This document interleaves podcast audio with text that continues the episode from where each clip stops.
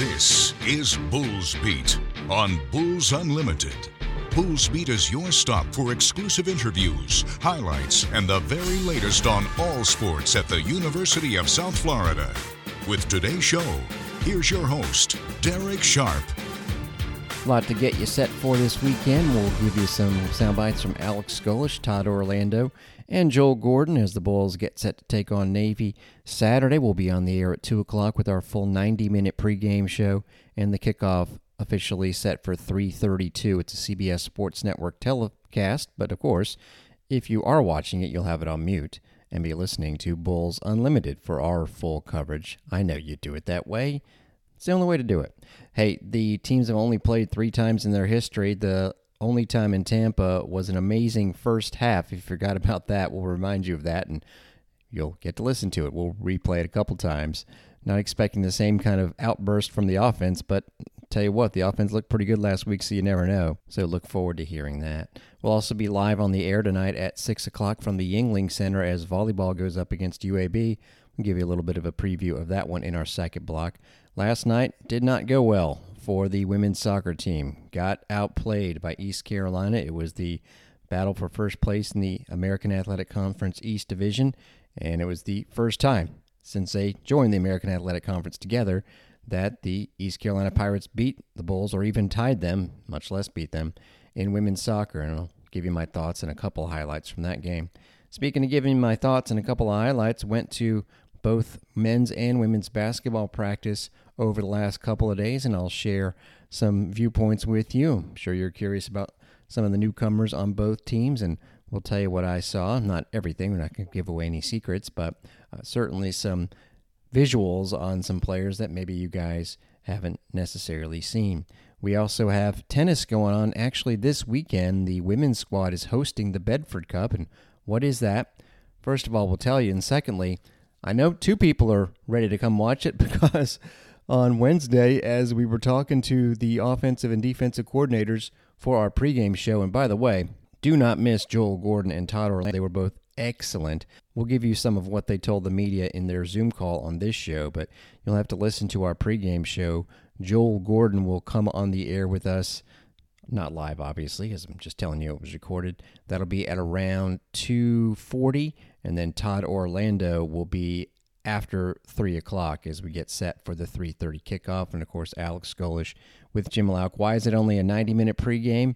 we kind of mentioned this before, change we made this year basically the whole idea of going a full two hours on the pregame is you know for people to be listening on the way to the game and get fired up and we've been i think doing a pretty good job of that on the home contests especially getting alex Golesh right off the bus as the team arrives and you get the band playing in the background and the fans there we really can't do that for the road games so if you would be the one that would be listening from 1.30 to 2 this saturday i'm sorry but that's kind of our new approach this year to go 90 minutes with the pregame show. We still do our famous Get Crazy segment with myself and Jim Lighthall and Joey Johnston and Sam Barrington with all of our crazy predictions. We definitely have a lot of coverage for you, just condensed from two hours to 90 minutes for the road games.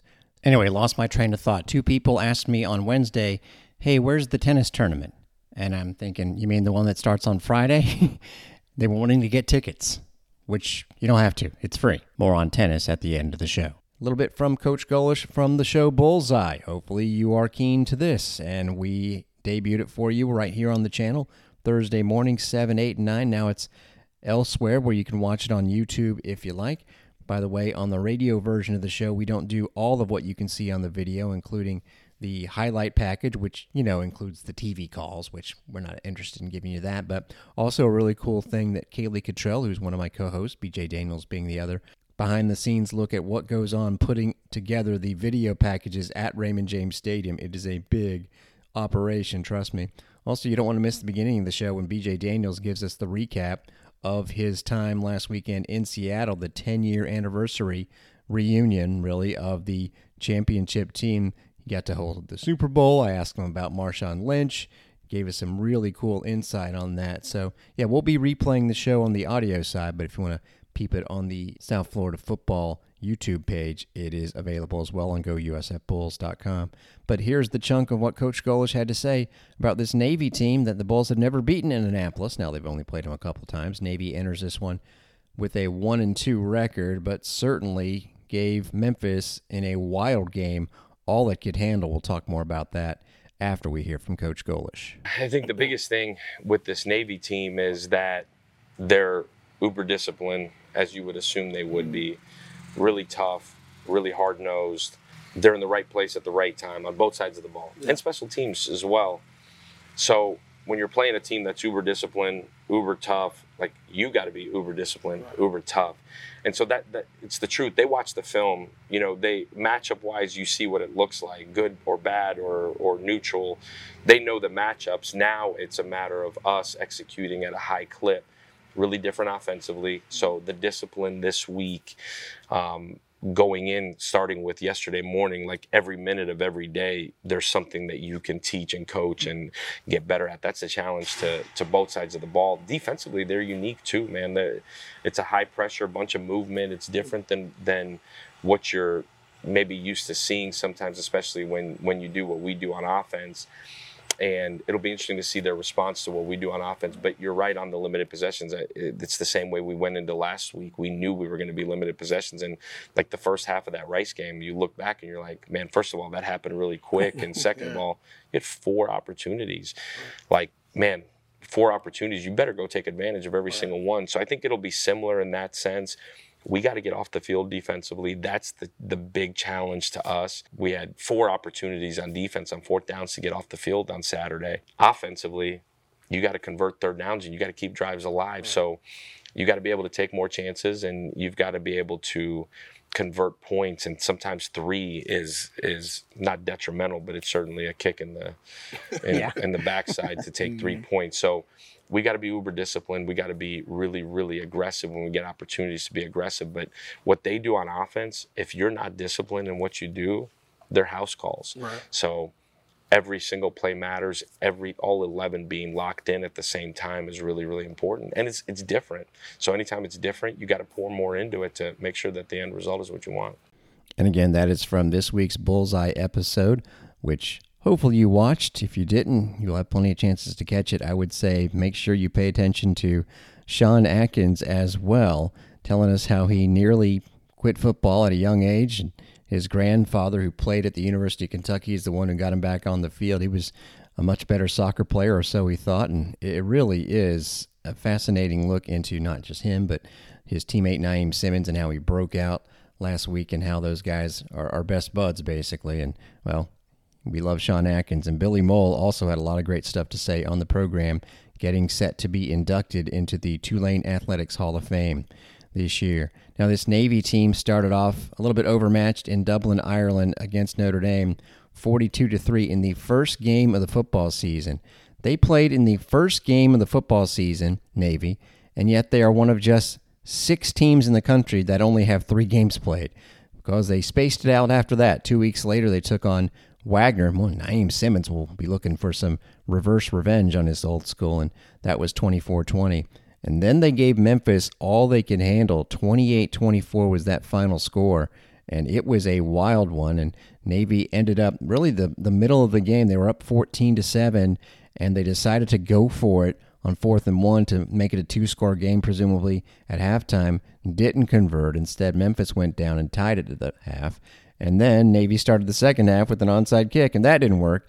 And Memphis scored again. But Navy had an answer. Memphis went up 28 21. And after three straight three and outs, Navy actually changed quarterbacks from senior Tai Lavatai to a sophomore who did not play, obviously, as a freshman, Blake Horvath, and he led them to a field goal, but only seven minutes remained, and it was 28 24. This is a Memphis team that's pretty good, by the way, and a lot of people are saying is a big time candidate to go to a New Year's Six type of bowl game. Well, after that, twice it looked like Memphis had it. There was a 69 yard run, but the Navy defender, Rayuan Lane, knocked the ball out at the one yard line. And then Memphis's outstanding quarterback, Seth Henigan, fumbled the handoff. And so Navy gets the ball to midfield and fumbles. And so that it's over, right? But then Navy intercepts it and gets it to midfield. So they actually got down, down 28 24 to the Memphis 13 yard line. In other words, this Navy team is pretty competitive, more than that, and they can pass the ball as well, according to Todd Orlando, the defensive coordinator of the Bulls. They'll do your traditional uh, triple, and then they'll do uh, different formations.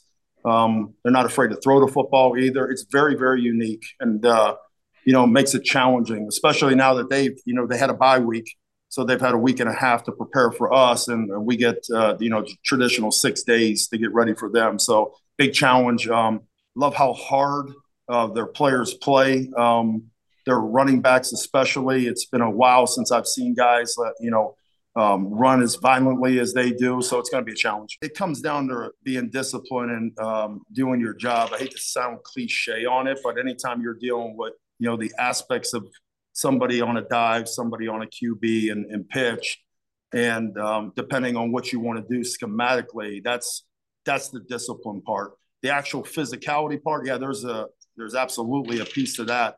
And then we're going to have to be great tackling guys one on one because anytime you get into uh, triple, it's you know one on one matchup. So I think the key to this game is just us being disciplined all the way through our plan and us being really good with our eyes. Uh, I know that's what a lot of people will say, but it's the truth. Um, you know, they do have the play action passes off of it.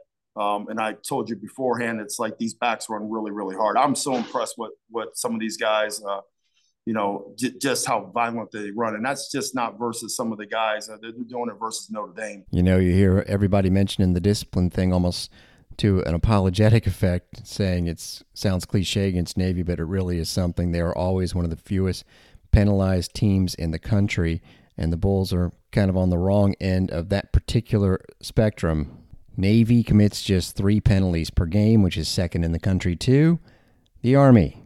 And if you're wondering, Air Force is in the top 10. Actually, makes you feel pretty good about everything, right? But not in the case of worrying about the Bulls this week. The Bulls are in the bottom five in the country in penalty yards per game and third worst in actual penalties per game, 9.8. As we bring in offensive coordinator Joel Gordon, whose unit has not been the only one to commit those, but it seems like more often than you'd prefer, there are first and long, second and long due to penalties. You know, some penalties are definitely a discipline and a focus issue. You know, some penalties are going to happen. You know, it's a physical game you know, holding, for example. You know, those guys are those guys are blocking their butts off, you know, for him when Byron's in the pocket and then he leaves the pocket and it's a matter of us learning to hey, he's scrambling now. My technique's going to have to change here a little bit and I can't get called for holding, you know, when that happens. But it's uh we have been much improved um, from the beginning in, in terms of the silly mistakes from week one up until now, man, the the silly lack of discipline mistakes we've improved on greatly, but you know, all of them we have to continue to understand like, man, why is this happening and fix it. But our guys are playing smart. They're playing smart football, but there's some unique things that have happened in particular last week on the holding penalties that we gotta we gotta learn from and we can't let it show up again. It'll kill us. Right. And it's the message to all of them for us to do what we want to do. This, this got to stop. Absolutely. Yeah, we talk about it, man. Every every Monday we get in there and we watch the last game um, as an offense as much as we can, and we point out all those things, and we have to fix them. You know, whatever the mistakes are, we have to fix them. And we've made a lot of mistakes in a month, so we've had a lot to clean up, and it's a process of going to practice, fixing it, going to practice, fixing it, being in a game situation again, and oh man, here's that situation that I messed up a week ago or two weeks ago, and I got to get it right now. So it's all a process, but our guys are, man, it's it's not for a lack of trying. Like we just have to learn faster and fix them. Other voice you heard there, of course, is Joey Johnston. Joey spoke with Byron Brown, incidentally, while we're telling you who to listen for on our pregame show. And so that'll be, again, part of our condensed 30 minutes exclusive to Bulls Unlimited portion of the pregame show. That's 2 to 2:30 and the Byron Brown interview should hit right at around 2:20. Don't miss it. Speaking of, you know, go ahead and not spill the beans here because Joel Gordon speaks to me about a lot of things, but he's really great on Byron Brown. I thought this as part of the Zoom call was a pretty telling anecdote on the Bulls quarterback. Yeah, he's awesome.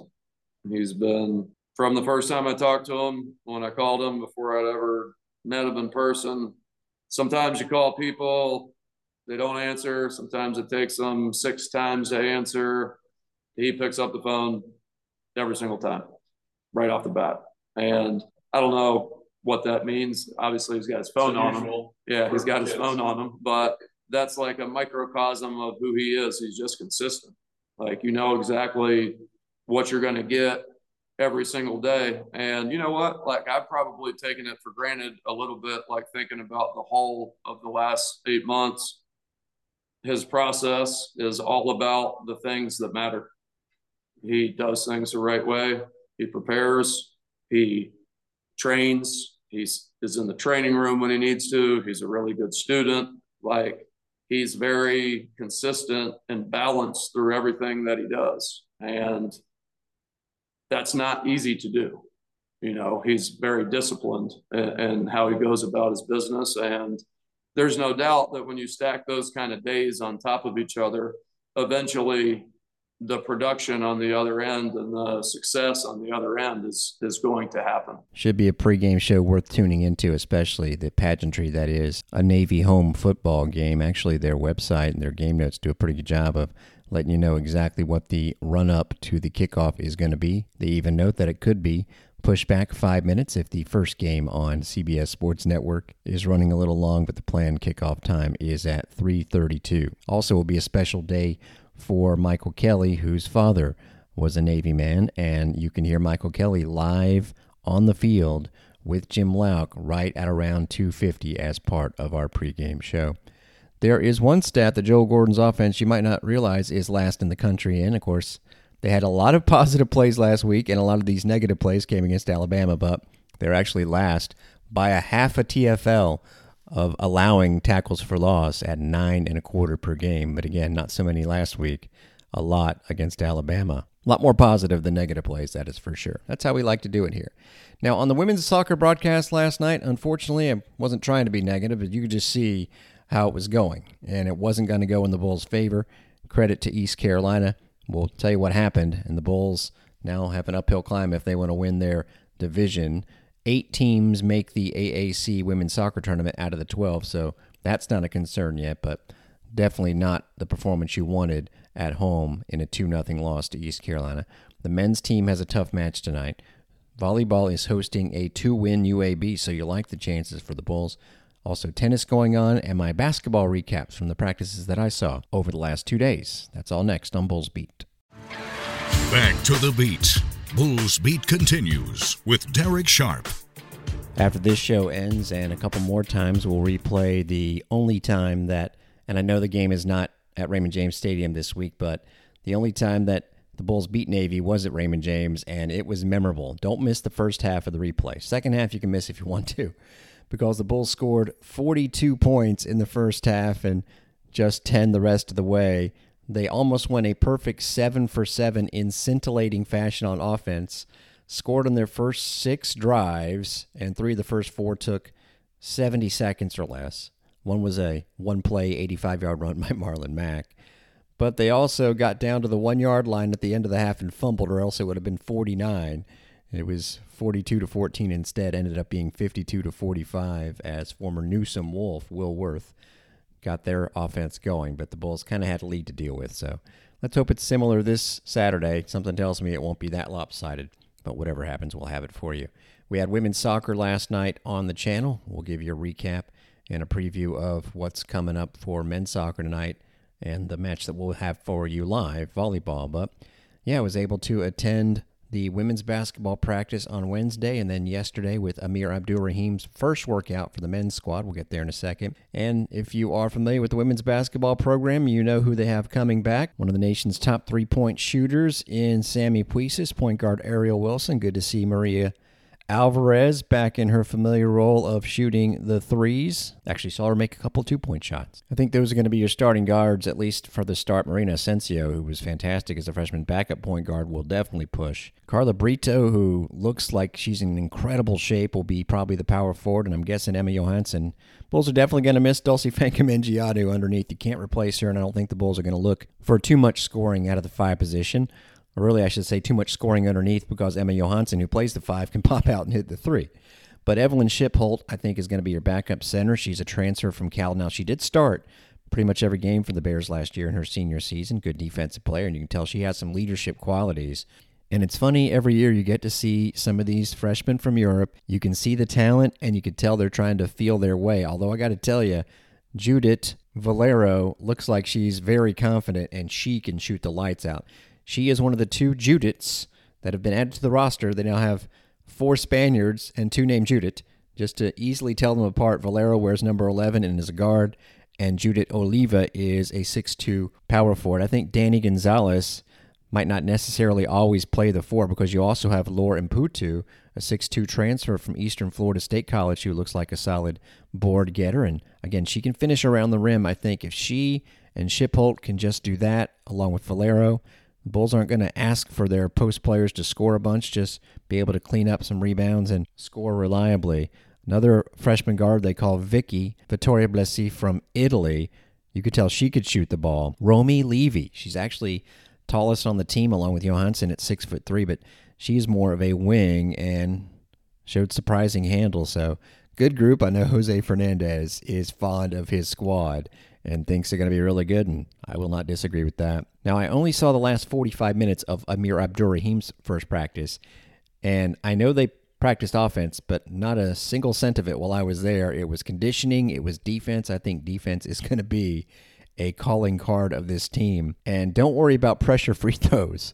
I happened to witness at the end where the free throws were for whether the team was going to run extra gassers or not. And well, they're in shape, but they're going to have to get in better shape. And I think that was the message, one of them, from a very confident, very in control, and very impressive coach Abdur-Rahim. Now, again, I didn't get to see them, you know, shoot anything but free throws from an offensive standpoint, so too early to tell you what I think is going to happen there. However, just from body language and leadership, looks, Brandon Stroud is going to be a guy you guys are a fan of. Six foot six guard, and he's one of the transfers from Kennesaw State, who you can just tell was kind of letting the guys know what they should expect. It was not an easy practice. I'm sure the men's basketball social media accounts will put out some of the stuff from Amir Abdur-Rahim. A lot of people were there to watch from the department. Everyone's excited about the men's basketball squad. For what it's worth, in the conditioning stuff that I saw, one guy that was always leading the pack, 5'10, 160 pound freshman guard from New York, Jayden Reid, very cool and casual. Doesn't look like he gets tired. Chris Youngblood, another of the Kennesaw State trio that came here, boy, you could see he is an all conference sort, a little confident, actually a lot confident, and that's all right, not in a cocky way, but you can see just by his body language, he knows he's kind of one of the guys for this team. Jose Placer, transfer from UNF, who can shoot the three. I think they're going to be guard heavy. I don't know what his alignment's going to be, what his starting lineup's going to be, but I wouldn't be surprised if it's in effect a three guard lineup.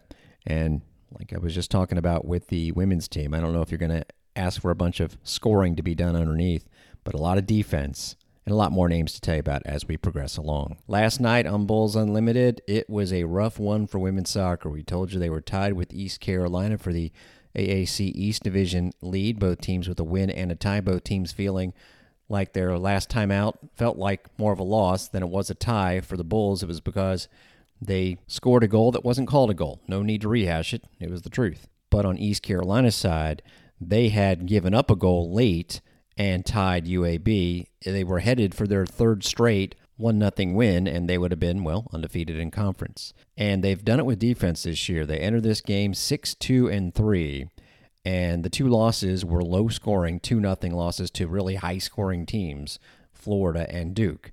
So you knew that their goalkeeper Maeve English, their experienced defense led by wow, is she awesome, Jasmine Ferguson just a physical force. She also happened to lead them in goals with three coming up from corner kicks. And Lucy Fazakerly, who is a freshman from England, who, again, these guys were really impressive. But it wasn't just the back line, it was all over the field, and it was from the beginning. East Carolina did not let the Bulls get out of their own end. It's something they're used to being able to control with their defense and then move it up the field. Didn't happen last night. Bulls did play pretty well at the beginning of the second half and had many chances to tie it, but the first half really decided the fate of this game. Some near goals for East Carolina. They finally break through. Not a lot of highlights here, but this you'll be able to tell by the way it's going is how it well was going last night, and the Pirates were on the better side. Oh, that's a good steal though by Schnell, and the recent goal scorer. What a save by Gayak! That was tremendous, and was headed on target. She almost had one there, but Gayak was very solid. Had the near post covered.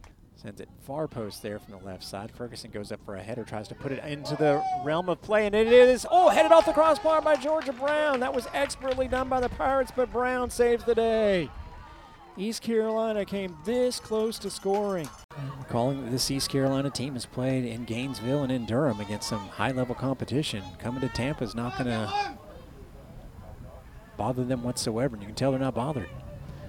Another good corner kick goes far post this time, and Gayak stretches to punch it away, and Mark Vartson clears it, but only briefly out of play. Sider's going to try and get there if she can, but Abbott gets there first for East Carolina to restart. Oh, that's a good header by Brown. It was headed right to Ferguson, their three goal scorer, but now, other side, that's a good ball. That's got to go in. It does, absolutely. And East Carolina finally breaks through. That was Lucy Fazakerly on the assist by Holbrook, and they had that coming. The Bulls have been on their heels for this entire first half, and there was no keeping that out of the net. That was off of their fourth corner kick. The Bulls, who the last time East Carolina came to Tampa had 11 corner kicks to their two, 27 shots to their six. Not the case on Thursday night. Pirates much better defensively, and again, their shots came off of pressing the Bulls into turnovers, and that was off their fourth corner kick. They outshot the Bulls 5 3 in the second half. Final count was 9 7 Bulls because they had to get the offense going. And if you were listening, you saw me point out that Denise Schilte Brown and her coaching staff stayed on the field for a good four or five minutes after the first half ended trying to change their tactics. And they didn't really change the lineup too much. Corey Peace and Sarita Thurton did their best to spark the offense. And there were about three would be chances, but the Bulls just were not connecting.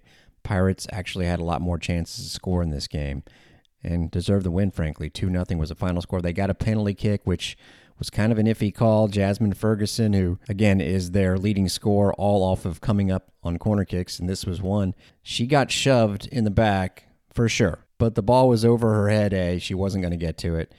B, a lot of that stuff was getting let go. But when you don't score a goal, it really doesn't matter that the other team might have gotten a benefit from a whistle to make it 2 0. That indeed is the final score. So the Bulls get jumped by Charlotte, which played last place Temple. The Bulls now tied with FAU, which was tied up by UAB for third in the division. Their next match is against UAB on the road, and the Blazers have gone three wins into American play and have tied them all. So that will not be easy. Bulls will probably work on their offensive attack. It seems to jump up at the wrong times. They, in their last three games, have been shut out and then, of course, scored the two goals against Gonzaga, but that was in a five minute stretch to start off the second half. Now, they needed that stretch to win the game, granted, but basically three games, you take away those five minutes and no goals for the squad, which is 5 5 and 1. And like the men, most likely are going to have to go the full conference tournament championship route to get into the NCAA tournament. I know we said that about the men last year, but they went on a five match winning streak, and, well, the schedule is there for that to happen if they can start it tonight against FIU. But wow, what a difficult stretch for Bob Butehorn's team. FIU comes in 4 2 and 2. They've got a win at Oregon State. They've got a tie at UCF 2 to 2 where they were down 2 nothing. That tells you all you need to know. Their losses are to New Hampshire, which is a ranked team, and that was interesting. They played New Hampshire in Miami. Same teams met last year in the second round of the NCAA tournament, and in a rain drenched game that went 12 rounds of shootout, FIU advanced, and they said, come on back, and lost the rematch. And oh, yeah, they've lost at number five Akron. Once they got into conference play, 5 1 win against Temple, road win against Memphis. FIU is outstanding. The Bulls last year at home had a memorable 3 3 tie. And yeah, tie would actually be a good result for the Bulls tonight. But if you want to get that at large profile built up, you're going to have to start winning some of these games. Next one is at Tulsa next week. Then they come home to play Charlotte. This is just a brutal stretch of the schedule. Be on the air at 6 o'clock from the Yuengling Center tonight. Actually, volleyball is there Saturday at 2 as well. We won't bring you that match because, well, that's when our pregame for football starts. But the opponent is 2 and 13 UAB. Granted, the Blazers nearly knocked off East Carolina in five sets in their most recent match, winning the fourth 26 24. They've been to five sets six times, as many times as they've been swept, so maybe 2 and 13. A little misleading, but the injury riddled Bulls, 2 and 1 in the conference, 8 and 6 overall, still without second leading hitter Amanda DeWitt. Also, freshman standout Libero Leah Schneider, although Maya Thomas has done great in her stead. Nikki Kashatafe, the backup middle, is also out due to injury. So the Bulls, fortunately, are a deep team, and we'll have the coverage for you again, hitting the air at 6 o'clock tonight on Bulls Unlimited. Tennis courts will be busy and full of women's players. The Bedford Cup, hosted by USF, play began at 9 a.m. on Friday. You got players from some high end schools. Try Florida State, try UCF. Plenty from around the state FIU, FAU, Stetson, FGCU, UNF, all the initials, FAMU, and of course your South Florida Bulls. So we'll have a full weekend of that to recap for you right here on Monday's program. But that'll wrap up this one. I'm Darek Sharp. Back to the beat. Bulls Beat continues with Darek Sharp. After this show ends and a couple more times, we'll replay the only time that, and I know the game is not at Raymond James Stadium this week, but the only time that the Bulls beat Navy was at Raymond James, and it was memorable. Don't miss the first half of the replay. Second half, you can miss if you want to, because the Bulls scored 42 points in the first half and just 10 the rest of the way. They almost went a perfect 7 for 7 in scintillating fashion on offense, scored on their first six drives, and three of the first four took 70 seconds or less. One was a one play, 85 yard run by Marlon Mack but they also got down to the one yard line at the end of the half and fumbled, or else it would have been 49. It was 42 to 14 instead, ended up being 52 to 45 as former Newsome Wolf, Will Worth, got their offense going, but the Bulls kind of had a lead to deal with. So let's hope it's similar this Saturday. Something tells me it won't be that lopsided, but whatever happens, we'll have it for you. We had women's soccer last night on the channel. We'll give you a recap and a preview of what's coming up for men's soccer tonight and the match that we'll have for you live, volleyball. But yeah, I was able to attend the women's basketball practice on Wednesday, and then yesterday with Amir Abdur-Rahim's first workout for the men's squad. We'll get there in a second. And if you are familiar with the women's basketball program, you know who they have coming back. One of the nation's top three point shooters in Sammy Puisis, point guard Aerial Wilson. Good to see Maria Alvarez back in her familiar role of shooting the threes. Actually, saw her make a couple two point shots. I think those are going to be your starting guards, at least for the start. Marina Asensio, who was fantastic as a freshman backup point guard, will definitely push. Carla Brito, who looks like she's in incredible shape, will be probably the power forward, and I'm guessing Emma Johansson. Bulls are definitely going to miss Dulcy Fankam underneath. You can't replace her, and I don't think the Bulls are going to look for too much scoring out of the five position or really I should say too much scoring underneath because Emma Johansson, who plays the five, can pop out and hit the three. But Evelyn Schipholt, I think, is going to be your backup center. She's a transfer from Cal. Now, she did start pretty much every game for the Bears last year in her senior season. Good defensive player, and you can tell she has some leadership qualities. And it's funny, every year you get to see some of these freshmen from Europe. You can see the talent, and you can tell they're trying to feel their way. Although I got to tell you, Judith Valero looks like she's very confident and she can shoot the lights out. She is one of the two Judiths that have been added to the roster. They now have four Spaniards and two named Judith. Just to easily tell them apart, Valero wears number 11 and is a guard, and Judith Oliva is a six-two power forward. I think Danny Gonzalez might not necessarily always play the four because you also have Laura Imputu, a six-two transfer from Eastern Florida State College who looks like a solid board getter. And again, she can finish around the rim. I think if she and Schipholt can just do that along with Valero, Bulls aren't going to ask for their post players to score a bunch, just be able to clean up some rebounds and score reliably. Another freshman guard they call Vicky, Vittoria Blesi from Italy. You could tell she could shoot the ball. Romi Levy, she's actually tallest on the team along with Johansson at six foot three, but she's more of a wing and showed surprising handle. So good group. I know Jose Fernandez is fond of his squad and thinks they're going to be really good, and I will not disagree with that. Now, I only saw the last 45 minutes of Amir Abdur-Rahim's first practice, and I know they practiced offense, but not a single cent of it while I was there. It was conditioning, it was defense. I think defense is going to be a calling card of this team. And don't worry about pressure free throws.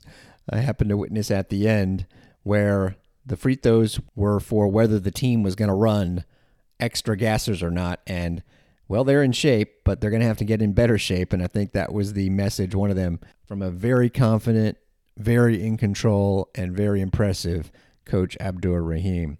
Now, again, I didn't get to see them, you know, shoot anything but free throws from an offensive standpoint, so too early to tell you what I think is going to happen there. However, just from body language and leadership, looks, Brandon Stroud is going to be a guy you guys are a fan of. Six foot six guard, and he's one of the transfers from Kennesaw State, who you can just tell was kind of letting the guys know what they should expect. It was not an easy practice. I'm sure the men's basketball social media accounts will put out some of the stuff from Amir Abdur-Rahim. A lot of people were there to watch from the department. Everyone's excited about the men's basketball squad. For what it's worth, in the conditioning stuff that I saw, one guy that was always leading the pack, 5'10, 160 pound freshman guard from New York, Jayden Reid, very cool and casual. Doesn't look like he gets tired. Chris Youngblood, another of the Kennesaw State trio that came here, boy, you could see he is an all conference sort, a little confident, actually a lot confident, and that's all right, not in a cocky way, but you can see just by his body language, he knows he's kind of one of the guys for this team. Jose Placer, transfer from UNF, who can shoot the three. I think they're going to be guard heavy. I don't know what his alignment's going to be, what his starting lineup's going to be, but I wouldn't be surprised if it's in effect a three guard lineup.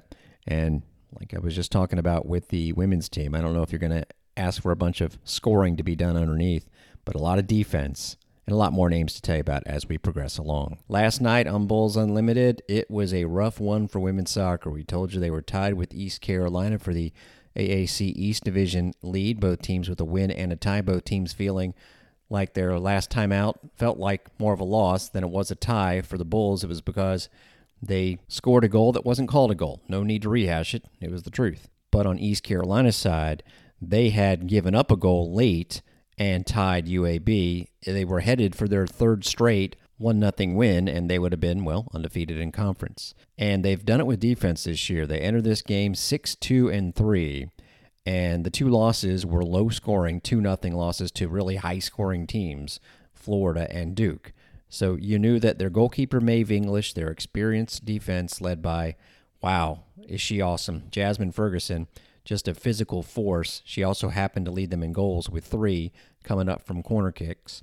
And Lucy Fazakerly, who is a freshman from England, who, again, these guys were really impressive. But it wasn't just the back line, it was all over the field, and it was from the beginning. East Carolina did not let the Bulls get out of their own end. It's something they're used to being able to control with their defense and then move it up the field. Didn't happen last night. Bulls did play pretty well at the beginning of the second half and had many chances to tie it, but the first half really decided the fate of this game. Some near goals for East Carolina, and they finally break through. Not a lot of highlights here, but this you'll be able to tell by the way it's going is how it well was going last night, and the Pirates were on the better side. Oh, that's a good steal though by Schnell, and the recent goal scorer. What a save by Gayak! That was tremendous, and was headed on target. She almost had one there, but Gayak was very solid, had the near post covered. Sends it far post there from the left side. Ferguson goes up for a header, tries to put it into the realm of play, and it is, oh, headed off the crossbar by Georgia Brown. That was expertly done by the Pirates, but Brown saves the day. East Carolina came this close to scoring. Recalling that this East Carolina team has played in Gainesville and in Durham against some high level competition. Coming to Tampa is not going to bother them whatsoever, and you can tell they're not bothered. Another good corner kick goes far post this time, and Gayak stretches to punch it away, and Mark Vartson clears it, but only briefly out of play. Sider's going to try and get there if she can, but Abbott gets there first for East Carolina to restart. Oh, that's a good header by Brown. It was headed right to Ferguson, their three goal scorer, but now, other side, that's a good ball. That's got to go in. It does, absolutely. And East Carolina finally breaks through.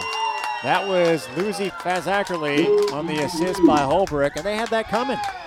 The Bulls have been on their heels for this entire first half, and there was no keeping that out of the net. That was off of their fourth corner kick. The Bulls, who the last time East Carolina came to Tampa had 11 corner kicks to their two, 27 shots to their six.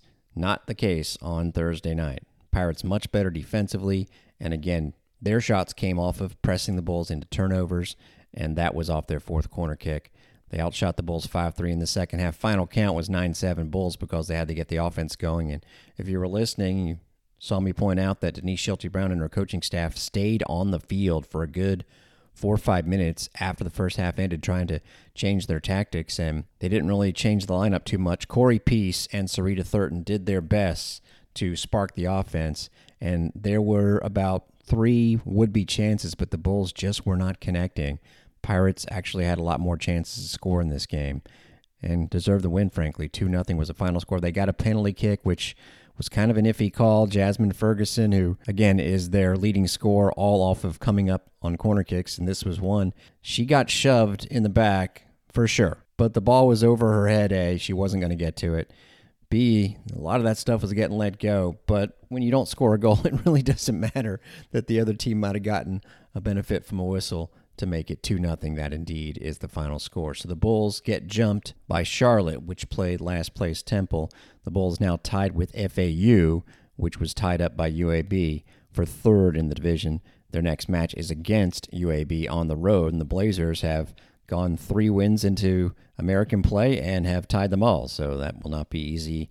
Bulls will probably work on their offensive attack. It seems to jump up at the wrong times. They, in their last three games, have been shut out and then, of course, scored the two goals against Gonzaga, but that was in a five minute stretch to start off the second half. Now, they needed that stretch to win the game, granted, but basically three games, you take away those five minutes and no goals for the squad, which is 5 5 and 1. And like the men, most likely are going to have to go the full conference tournament championship route to get into the NCAA tournament. I know we said that about the men last year, but they went on a five match winning streak, and, well, the schedule is there for that to happen if they can start it tonight against FIU. But wow, what a difficult stretch for Bob Butehorn's team.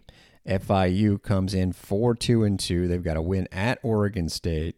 They've got a tie at UCF 2 to 2 where they were down 2 0. That tells you all you need to know. Their losses are to New Hampshire, which is a ranked team, and that was interesting. They played New Hampshire in Miami.